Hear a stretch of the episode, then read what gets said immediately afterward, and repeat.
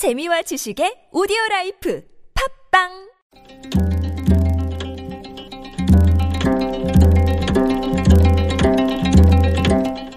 한문학자 장유승의 길에서 만난 고전 다른 동물을 잡아먹는 육식동물은 날카로운 이를 가지고 있습니다. 그렇지만 육식동물에게는 뿔이 없습니다. 뿔 가진 동물은 모두 초식동물입니다.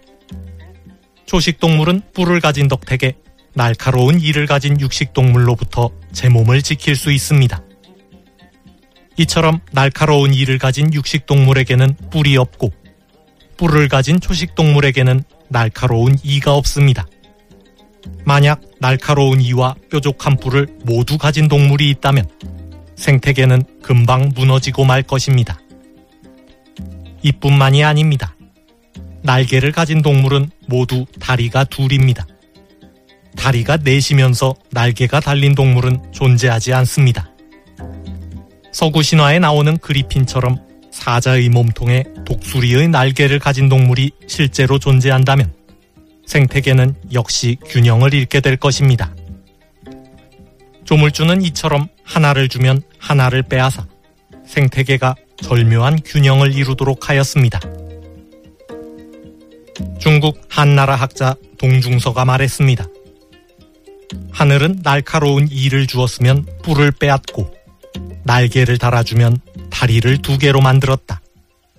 큰 것을 가진 자는 작은 것까지 가지려 해서는 안 된다. 한서 동중서전에 나오는 말입니다.